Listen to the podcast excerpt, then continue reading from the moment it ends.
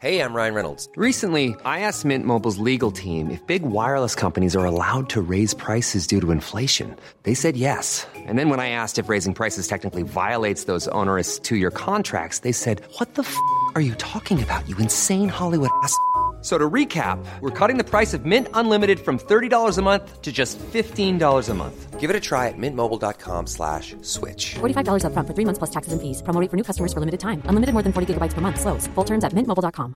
I'm Sandra, and I'm just the professional your small business was looking for. But you didn't hire me because you didn't use LinkedIn jobs. LinkedIn has professionals you can't find anywhere else, including those who aren't actively looking for a new job but might be open to the perfect role, like me. In a given month, over 70% of LinkedIn users don't visit other leading job sites. So if you're not looking on LinkedIn, you'll miss out on great candidates like Sandra. Start hiring professionals like a professional. Post your free job on linkedin.com/achieve today. Planning for your next trip? Elevate your travel style with Quince. Quince has all the jet-setting essentials you'll want for your next getaway, like European linen, premium luggage options, buttery soft Italian leather bags, and so much more. And it's all priced at 50 to 80% less than similar brands. Plus, Quince only works with factories that use safe and ethical manufacturing practices. Pack your bags with high-quality essentials you'll be wearing for vacations to come with Quince. Go to quince.com slash trip for free shipping and 365-day returns. Elisabeth Bathory. Son histoire se lie aux vampires, aux bains de sang, aux abus de la noblesse sur le peuple, à la cruauté, à la jeunesse éternelle et au premier tueur en série de l'histoire. Mais qu'en est-il réellement? Prêt à déblayer les légendes urbaines pour retrouver l'histoire avec un grand H qui se cache juste en dessous? Alors c'est parti pour un nouveau moment de culture. Elisabeth Bathory de Eckstedt est née le 7 août 1560. C'est une comtesse hongroise de la famille princière des Bathory, favorable aux Habsbourg, les souverains actuels de l'Empire austro-hongrois, mais surtout du Saint-Empire romain germanique. Elle est également la nièce d'Étienne Bathory, le futur roi de Pologne. Enfant, elle souffrait de ce que l'on appelait à l'époque la maladie des chutes et que l'on sait aujourd'hui être de l'épilepsie. À l'âge de 11 ans, Elisabeth se fiance à François Nadajdi. Elle quitte alors sa famille pour vivre avec sa belle-mère jusqu'à son mariage en 1575. Elisabeth a alors 15 ans et François 20 ans. La famille Bathory est si influente que François abandonne son nom au profit de celui d'Elisabeth. Son époux lui offre alors comme cadeau de mariage le château de Cachtis et il s'y installe. François est nommé en 1578 commandant en chef des troupes hongroises. Il est connu pour sa cruauté aussi bien envers ses hommes qu'envers ses ennemis. Elisabeth, elle, gère les affaires de son époux durant ses absences. De confession protestante calviniste, c'est une femme pieuse. Elle parle et écrit cinq langues le hongrois, le roumain, l'allemand, le latin et le grec ancien. Contrairement à la réputation qui lui est faite, il a été trouvé plusieurs documents qui montraient qu'elle intervenait en faveur des plus pauvres, notamment une femme dont le mari avait été capturé par les Turcs et dont elle a assuré les besoins, ainsi qu'une autre femme qui était tombée enceinte suite au viol commis par un Turc et dont elle a pris soin. Elisabeth met 10 années à avoir un enfant. La première sera Anna, une petite fille née en 1585. Viendront ensuite Orsolia et Andras. Tous deux mourront en bas âge. Viendront ensuite Katharina et son fils unique, Pâle, né en 1598. Femme forte et puissante, durant la longue guerre des Habsbourg contre l'Empire ottoman, elle est en charge de défendre les propriétés de son mari face aux Turcs. La longue guerre qui dura 15 ans. Son mari meurt le 4 janvier 1604. Il souffrait depuis plusieurs années de terribles douleurs dans les jambes, jusqu'à presque devenir totalement incapable de marcher en 1603. La raison de son décès est floue. Certains disent qu'il a été assassiné par une prostituée, d'autres qu'il est mort des suites d'une grave blessure au combat. Mais d'autres encore disent, et je vous demande pour la suite de bien retenir cette information, qu'il aurait été tué par le général Giorgio Basta, un mercenaire italien sur service des Habsbourg, qui combattait une branche de la famille Bathory de Transylvanie. En mourant, François Nadajdi confie ses héritiers et sa veuve à Gheorghi Tourso.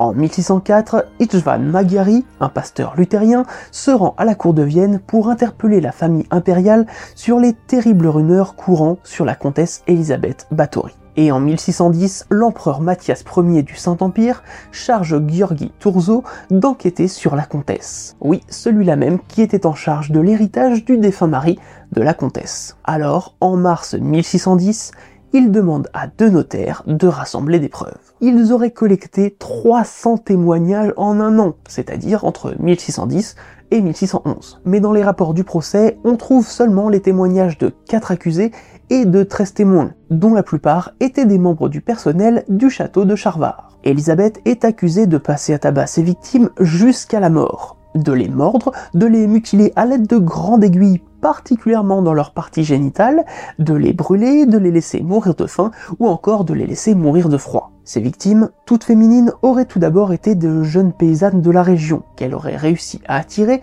à l'aide d'offres d'embauche très attractives. Plus tard, elles s'en seraient prises à des jeunes femmes de la petite noblesse, soit envoyées par leurs parents auprès de la comtesse pour qu'ils apprennent l'étiquette, soit directement enlevées. Il est dit qu'elle aurait pratiqué ces atrocités à Cartis, mais également dans ses autres propriétés, Bichko, Charvar, Dutchkrutz, Bratislava, Vienne, et même sur les chemins entre ces différents lieux. Ouais, alors normalement là, vous commencez à voir que c'est un peu gros. Combien de victimes aurait-elle fait? Tout dépend des versions. Selon Sventes et Fico, des membres du personnel faisant partie des accusés, ils avouent respectivement 36 et 37 victimes. Les membres du personnel du château de Charvar montent ce nombre à 100 voire même 200, disant qu'il s'agit là du nombre de corps qu'ils auraient emmenés en dehors du château. D'autres accusés parlent de 50 victimes. Au tribunal, lors du procès, un accusé donne le nombre incroyable de 650 victimes que la comtesse aurait soigneusement pris soin de rapporter dans un carnet. Tourzo négocie alors avec le fils et les beaux-fils de la comtesse,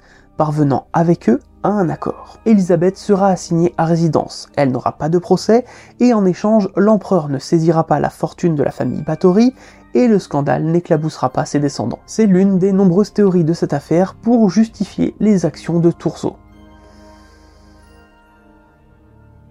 Le 29 septembre 1610, Elisabeth est arrêtée ainsi que quatre de ses serviteurs qui sont accusés de complicité. Dorothea Sventes, appelée Dorco dans les procès-verbaux, Ilona Jo, Catalina Benica et Janos Ujvari, Ibis ou Fixco. Tous les quatre sont poursuivis et jugés à la hâte dans un procès qui aura lieu le 7 janvier 1611 à Bichka. Qu'ont fait les quatre accusés durant tout ce temps?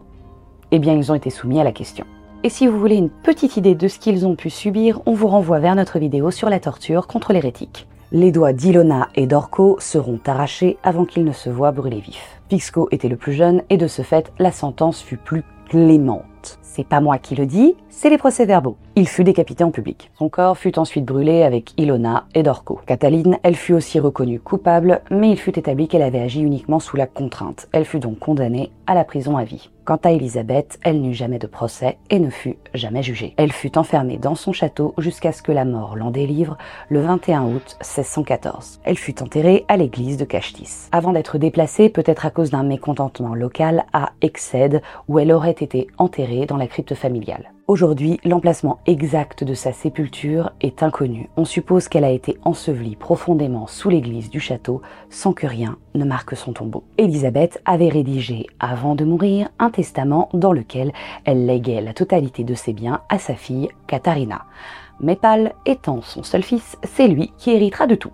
Bah voyons. Maintenant, on va reprendre ce bazar pour essayer de tirer tout ça au clair. Pourquoi tout ceci ne tient pas. Premièrement, la totalité des témoignages et des aveux ont été obtenus sous la menace ou sous la contrainte. La torture pour la crédibilité d'un témoignage, c'est non. Deuxièmement, et c'est important, aucun corps n'a jamais été retrouvé sur l'une des nombreuses propriétés de la comtesse. Et quand bien même on oublie le chiffre délirant de 650 corps, même 36, c'est pas évident à planquer. Il est tout à fait possible qu'Elisabeth se soit montrée dure, voire violente avec son personnel. Son mari était connu pour être un tortionnaire et frapper ses serviteurs. À l'époque, et ça fait mal de le dire, mais ça fait partie du quotidien. Et ça n'a absolument rien d'exceptionnel. En bref, c'est dégueulasse, mais tout le monde le fait. Ensuite, personne ne s'est jamais plaint de la comtesse avant cette affaire. Et à cette époque, on écrit des procès-verbaux et des lettres pour se plaindre de tout. Vol de poulet, blessé à cause de l'arbre du voisin, et même regard de travers. Ajoutons aussi que le fameux carnet où Elisabeth aurait consigné le nombre de ses victimes n'a jamais été retrouvé. Il ne fait pas partie des pièces à conviction lors du procès, et il n'est d'ailleurs mentionné que dans le témoignage d'une certaine Susanna, une servante. Jamais personne d'autre n'en a parlé même ceux qui auraient été complices d'Elisabeth. Anna d'Arvoulia est souvent évoquée sur le net ou dans les romans comme étant la complice de la comtesse, ou plutôt celle qui lui fournirait des victimes, voire même qui lui aurait donné le goût du sang. Mais cela ne s'appuie sur rien d'autre que des rumeurs. et on vous reparlera d'elle un peu plus tard. Vous vous souvenez que Tourzo a négocié avec le fils de la comtesse pour qu'il n'y ait pas de procès. Eh bien, on n'a pas été tout à fait honnête. En fait, il a négocié avant même d'avoir réuni quoi que ce soit. Elle était déjà déclarée coupable pour Tourzo. Maintenant, on va casser deux mythes qu'on trouve absolument partout sur le net. Non, Elisabeth Bathory n'a pas été emmurée vivante, tout montre qu'elle se déplaçait librement dans son château sans pouvoir en sortir. Donc le coup du mur de briques avec le petit trou pour passer la bouffe, ça n'a aucune source historique. Dans les documents, il est noté assigné à résidence, pas emmurée vivante dans 2 mètres carrés. Et le plus répandu est celui qui nous casse bien les bonbons depuis qu'on a démarré YouTube. Non, Elisabeth Bathory ne prenait pas de bain de sang de vierge ou autre. Cette idée est débile et très trop répandue. La première fois qu'on découvre cette idée, c'est dans la version imprimée de la Tragica Historia par Lazzo Turotsky, un savant jésuite en 1729. Soit plus de 100 ans après les faits. En 1817, des documents des témoignages des autres accusés ont refait surface. Et il n'est fait mention nulle part de bain de sang. Jamais. Zéro. Mais cette idée s'est plus que répandue à la suite du succès du roman de Valentine Penrose, La Comtesse sanglante, en 1962. Et pour vous donner notre avis sur ce bouquin, on va citer le critique et essayiste français Michel Murger. Biographie frelatée et véritable roman noir qui accumule les motifs gothiques, bain de sang, machine à assassiner, dont une fictive vierge de fer, torture prolongée, l'histoire prise en otage devient le simple décor d'une mise en scène des fantasmes sadiques de Valentine Penrose. Michel Murger, qui est pourtant auteur et spécialiste en SF, regrette que les chercheurs français recourent trop souvent aux écrits de Valentine Penrose plutôt qu'aux études historiques sérieuses des chercheurs universitaires hongrois ou allemands. Les chercheurs français et les youtubeurs. Des os pas des os. Pas se faire des copains encore moi. Même sur le site de NatGeo, on trouve des conneries. Alors, on va faire une petite aparté. Quand bien même elle aurait pris des bains de sang. Ça n'en fait pas une vampire pour autant. À la limite, elle s'en sert en crème de jour, mais elle ne le boit pas. C'est pas une vampire. Arrêtez de faire n'importe quoi là avec les mythes et de tout mélanger, on s'y retrouve plus. Si on l'a pas mise dans la vidéo sur les vampires, arrêtez de nous mettre en commentaire. Oui, vous avez oublié Elisabeth Bathory? Non, on l'a pas oublié, c'est volontaire parce que c'est pas une vampire. Et puis, je vous signale qu'au moment où soi-disant elle aurait commis les faits, elle est vivante. Donc c'est pas une vampire, c'est n'importe quoi, ça m'a gonflé, oui je règle de vieux comptes. Maintenant qu'on a petit peu brisé l'image peut-être que vous aviez de cette dame, on va quand même se demander s'il n'y aurait pas une part de vérité. On comprend assez rapidement que la comtesse était très portée sur la protection des femmes, que ce soit celle qu'elle aidait comme les exemples donnés plus tôt, ou encore sa fille à qui elle aurait préféré léguer ses biens plutôt qu'à son fils. Et Elisabeth est une femme instruite, qui, comme toute noble qui tient un domaine, possède des bases en soins. On sait d'ailleurs qu'elle avait étudié l'anatomie. Lors d'un de ses séjours à Vienne, elle rencontre Anna Darvulia, une sage-femme. Celle-ci est spécialisée dans les actes chirurgicaux, accouchements, brûlures des plaies, extraction de tumeurs ou encore de taches de naissance. Elle l'engage et celle-ci emménage à Cartiche. Et oui, il y a eu des morts par dizaines pour lesquelles la comtesse organise des funérailles avant que, des années plus tard, elle exige de les enterrer au plus vite, quitte à ne pas faire de cérémonie. Est-ce qu'elle dissimulait des crimes qu'elle perpétrait avec Anna? Hmm, Ça, c'est la théorie de Turzo. Mais les rares témoins qui ont dit avoir vu des dizaines de corps chez la comtesse situent ces cadavres au moment de cas bien documentés de peste et de typhus locaux. Si on part du principe que la comtesse s'était formée aux soins auprès d'Anna d'Arvulia, eh bien les saignées, les mutilations ou encore les brûlures prennent un tout autre sens. Ok, tout ça c'est bien beau, mais qu'en est-il des aiguilles sur et dans les parties génitales? Eh bien ça, ce n'est qu'une supposition de notre part, mais... Euh... Hiring for your small business If you're not looking for professionals on LinkedIn, you're looking in the wrong place. That's like looking for your car keys in a fish tank. LinkedIn helps you hire professionals you can't find anywhere else, even those who aren't actively searching for a new job but might be open to the perfect role. In a given month, over 70% of LinkedIn users don't even visit other leading job sites. So start looking in the right place. With LinkedIn, you can hire professionals like a professional. Post your free job on linkedin.com slash achieve today. Millions of people have lost weight with personalized plans from Noom. Like Evan, who can't stand salads and still lost 50 pounds. Salads, generally, for most people, are the easy button, right? For me, that wasn't an option. I never really was a salad guy. That's just not who I am. But Noom worked for me.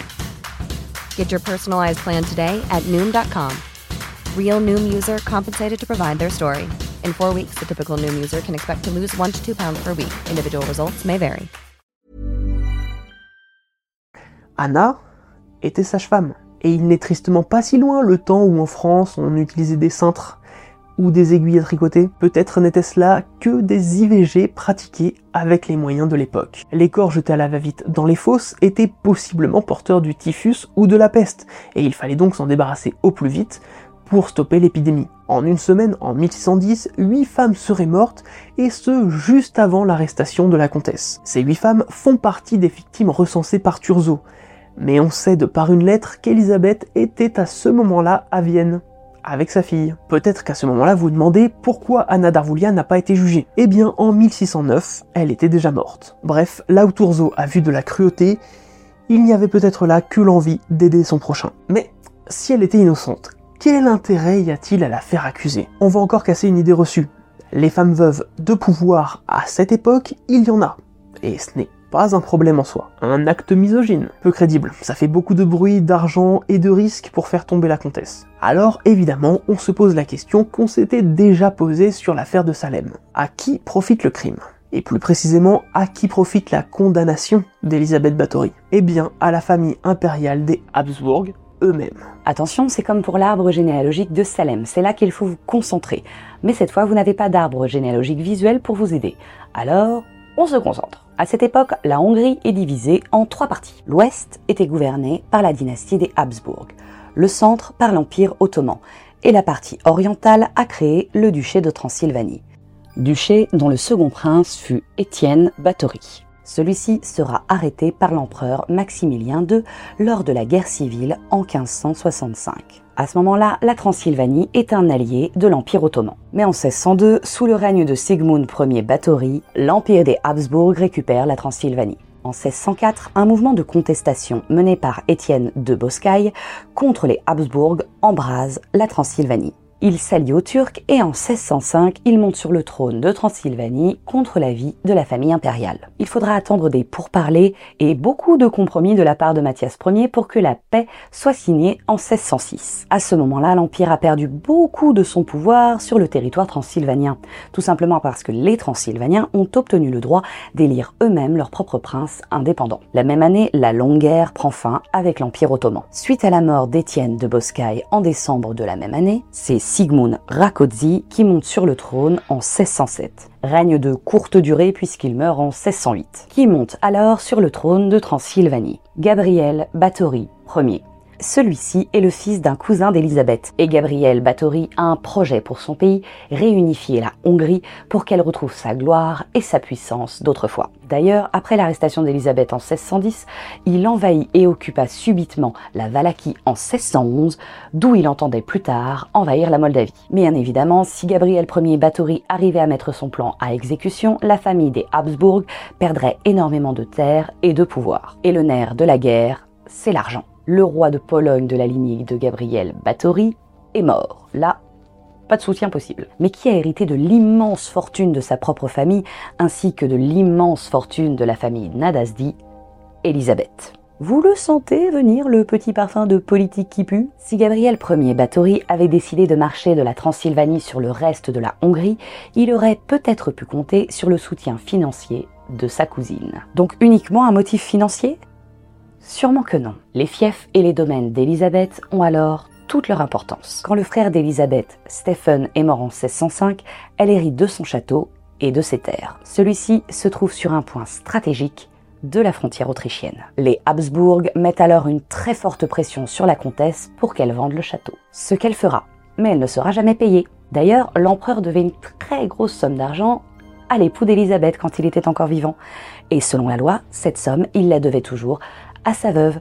Il n'a jamais payé, malgré les relances d'Élisabeth. Mais revenons-en à nos châteaux. Avec ses nombreux domaines, elle aurait pu sans difficulté ouvrir un passage sûr aux armées de son cousin à travers la Hongrie depuis la Transylvanie. Écarter Báthory et bloquer ses ressources, c'était s'assurer qu'elle ne soutiendrait pas la rébellion de son cousin Gabriel Ier Báthory. Le fils et les beaux-fils d'Élisabeth Báthory auraient participé de façon à la faire tomber afin de conserver leur place précieuse au sein du Saint-Empire romain germanique. Peut-être est-ce d'ailleurs la raison qui fait qu'Élisabeth a essayé de léguer sans succès tous ses biens à sa fille et non à son fils. On récapitule cette théorie. En 1604, François Nadasdi, l'époux d'Élisabeth, meurt dans des circonstances incertaines. Sachant qu'il était le commandant en chef des troupes hongroises, il aurait pu être d'un grand soutien à la révolte de la Transylvanie qui devait se préparer depuis un moment. La même année, les premières accusations sont portées contre Élisabeth. En 1608, Gabriel Ier Báthory monte sur le trône de Transylvanie et s'oppose au Saint-Empire. En 1610, Turzo diligente une enquête après avoir négocié avec les beaux-fils et le fils d'Élisabeth, Pâle. Ce dernier n'a alors que 12 ans, il est donc très influençable. Et jusqu'à sa majorité, la fortune dont il héritera sera gérée par Turzo, qui sert le Saint-Empire. En 1610, elle est arrêtée et assignée à résidence, sans pouvoir disposer de ses biens et de ses ressources à sa guise, et donc elle ne peut être d'aucun soutien à Gabriel Ier Báthory.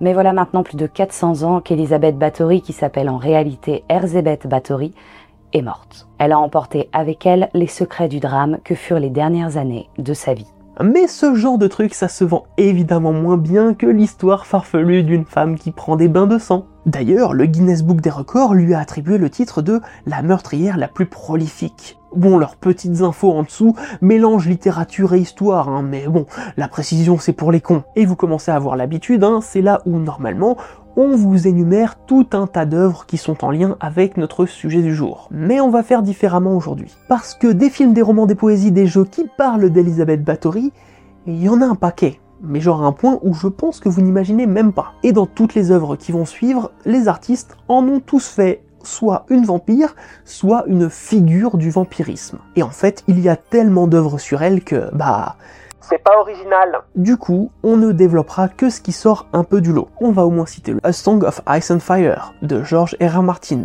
qui s'est sans aucun doute inspiré de la légende de la comtesse pour créer le personnage de Mad Daniel Lotson, qui aurait volé les enfants des terres entourant son château, et se serait baigné dans leur sang. Au moins là, rien de vampirique. Nous parlerons juste de Transylvania no Mori Shintuju Shabinmun Wu Mamoru Shenshitashi, une comédie musicale japonaise de la série musicale Sailor Moon jouée en 2000. Elisabeth Bathory y était une méchante de premier plan qui était maintenue en vie en tant que loup-garou mort-vivant et qui se faisait passer pour une prof d'anglais afin de piéger Sailor Moon. Elle y était alors associée à Gilles de Rais. Et si on parle au passé, c'est parce qu'en 2001, elle a été remplacée par la marquise de Brinvilliers. Niveau radio, on peut même citer Nightfall, une série supernaturelle de la société Radio-Canada qui a diffusé une dramatisation en deux parties de l'affaire Bathory en 1980, appelée Blood Contest. Qu'on nous dise pas que c'est pas complet. Et maintenant, les jeux vidéo. On va quand même citer Fate Extra CC, Fate Extella et Fate Grand Order, où Elizabeth Bathory veut devenir une idole de J-pop. on vous a dit qu'on ne parlait que de ce qui sortait un peu du lot. Niveau jeu de société, on peut citer le jeu de cartes Evil Baby Orphanage, où Lady Bathory est un personnage représenté dans une baignoire de rose. Ou encore le jeu de société The Harbinger, qui fait partie de la série Atmosphere, dans lequel Elizabeth Bathory est l'un des six précurseurs jouables. Avant cela, elle possédait sa propre extension dans le premier jeu de Atmosphere nommé Cauchemar. Hey, et vous saviez qu'il y avait même des jouets sur elle? Tiens donc, Papa Blender. Bon, vas-y, je sens que ça va pas me plaire. Bon, je te passe les figurines inspirées des œuvres que vous avez pu citer pour me concentrer sur une en particulier. En 2004, c'est la société McFarlane qui sort sa troisième vague dans la série McFarlane's Monsters, appelée Six Faces of Madness. On y trouve Jack l'Éventreur, Vlad Tepes, Billy the Kid, Attila le Rasputin et Elisabeth Bathory. Cette dernière est représentée nue dans une baignoire remplie de sang, tandis que trois têtes de femmes empalées sur un candélabre trônent à sa droite. Et elle renverse nonchalamment un verre de sang en serrant un poignard contre elle de très mauvais goût. Attends, c'est pas tout, on peut lire la description suivante sur le site officiel de McFarlane. La reine du sang de Hongrie, qui a semé la terreur dans toute la région à la fin des années 1500 et début 1600, aurait massacré plus de 600 jeunes femmes. Membre de la classe dirigeante, Bathory a torturé des serviteurs tout au long de sa vie.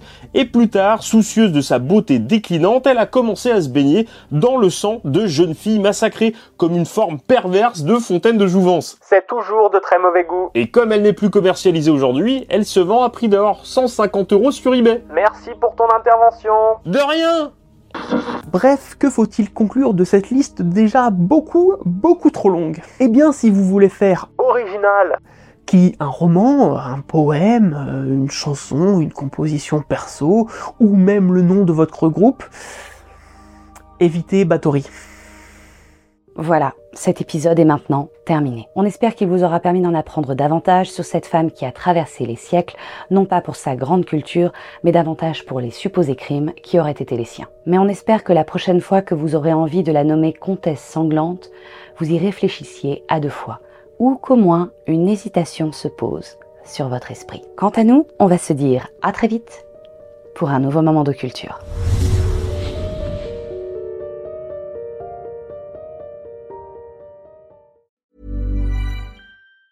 Even on a budget, quality is non-negotiable. That's why Quince is the place to score high-end essentials at 50 to 80% less than similar brands. Get your hands on buttery soft cashmere sweaters from just 60 bucks, Italian leather jackets, and so much more.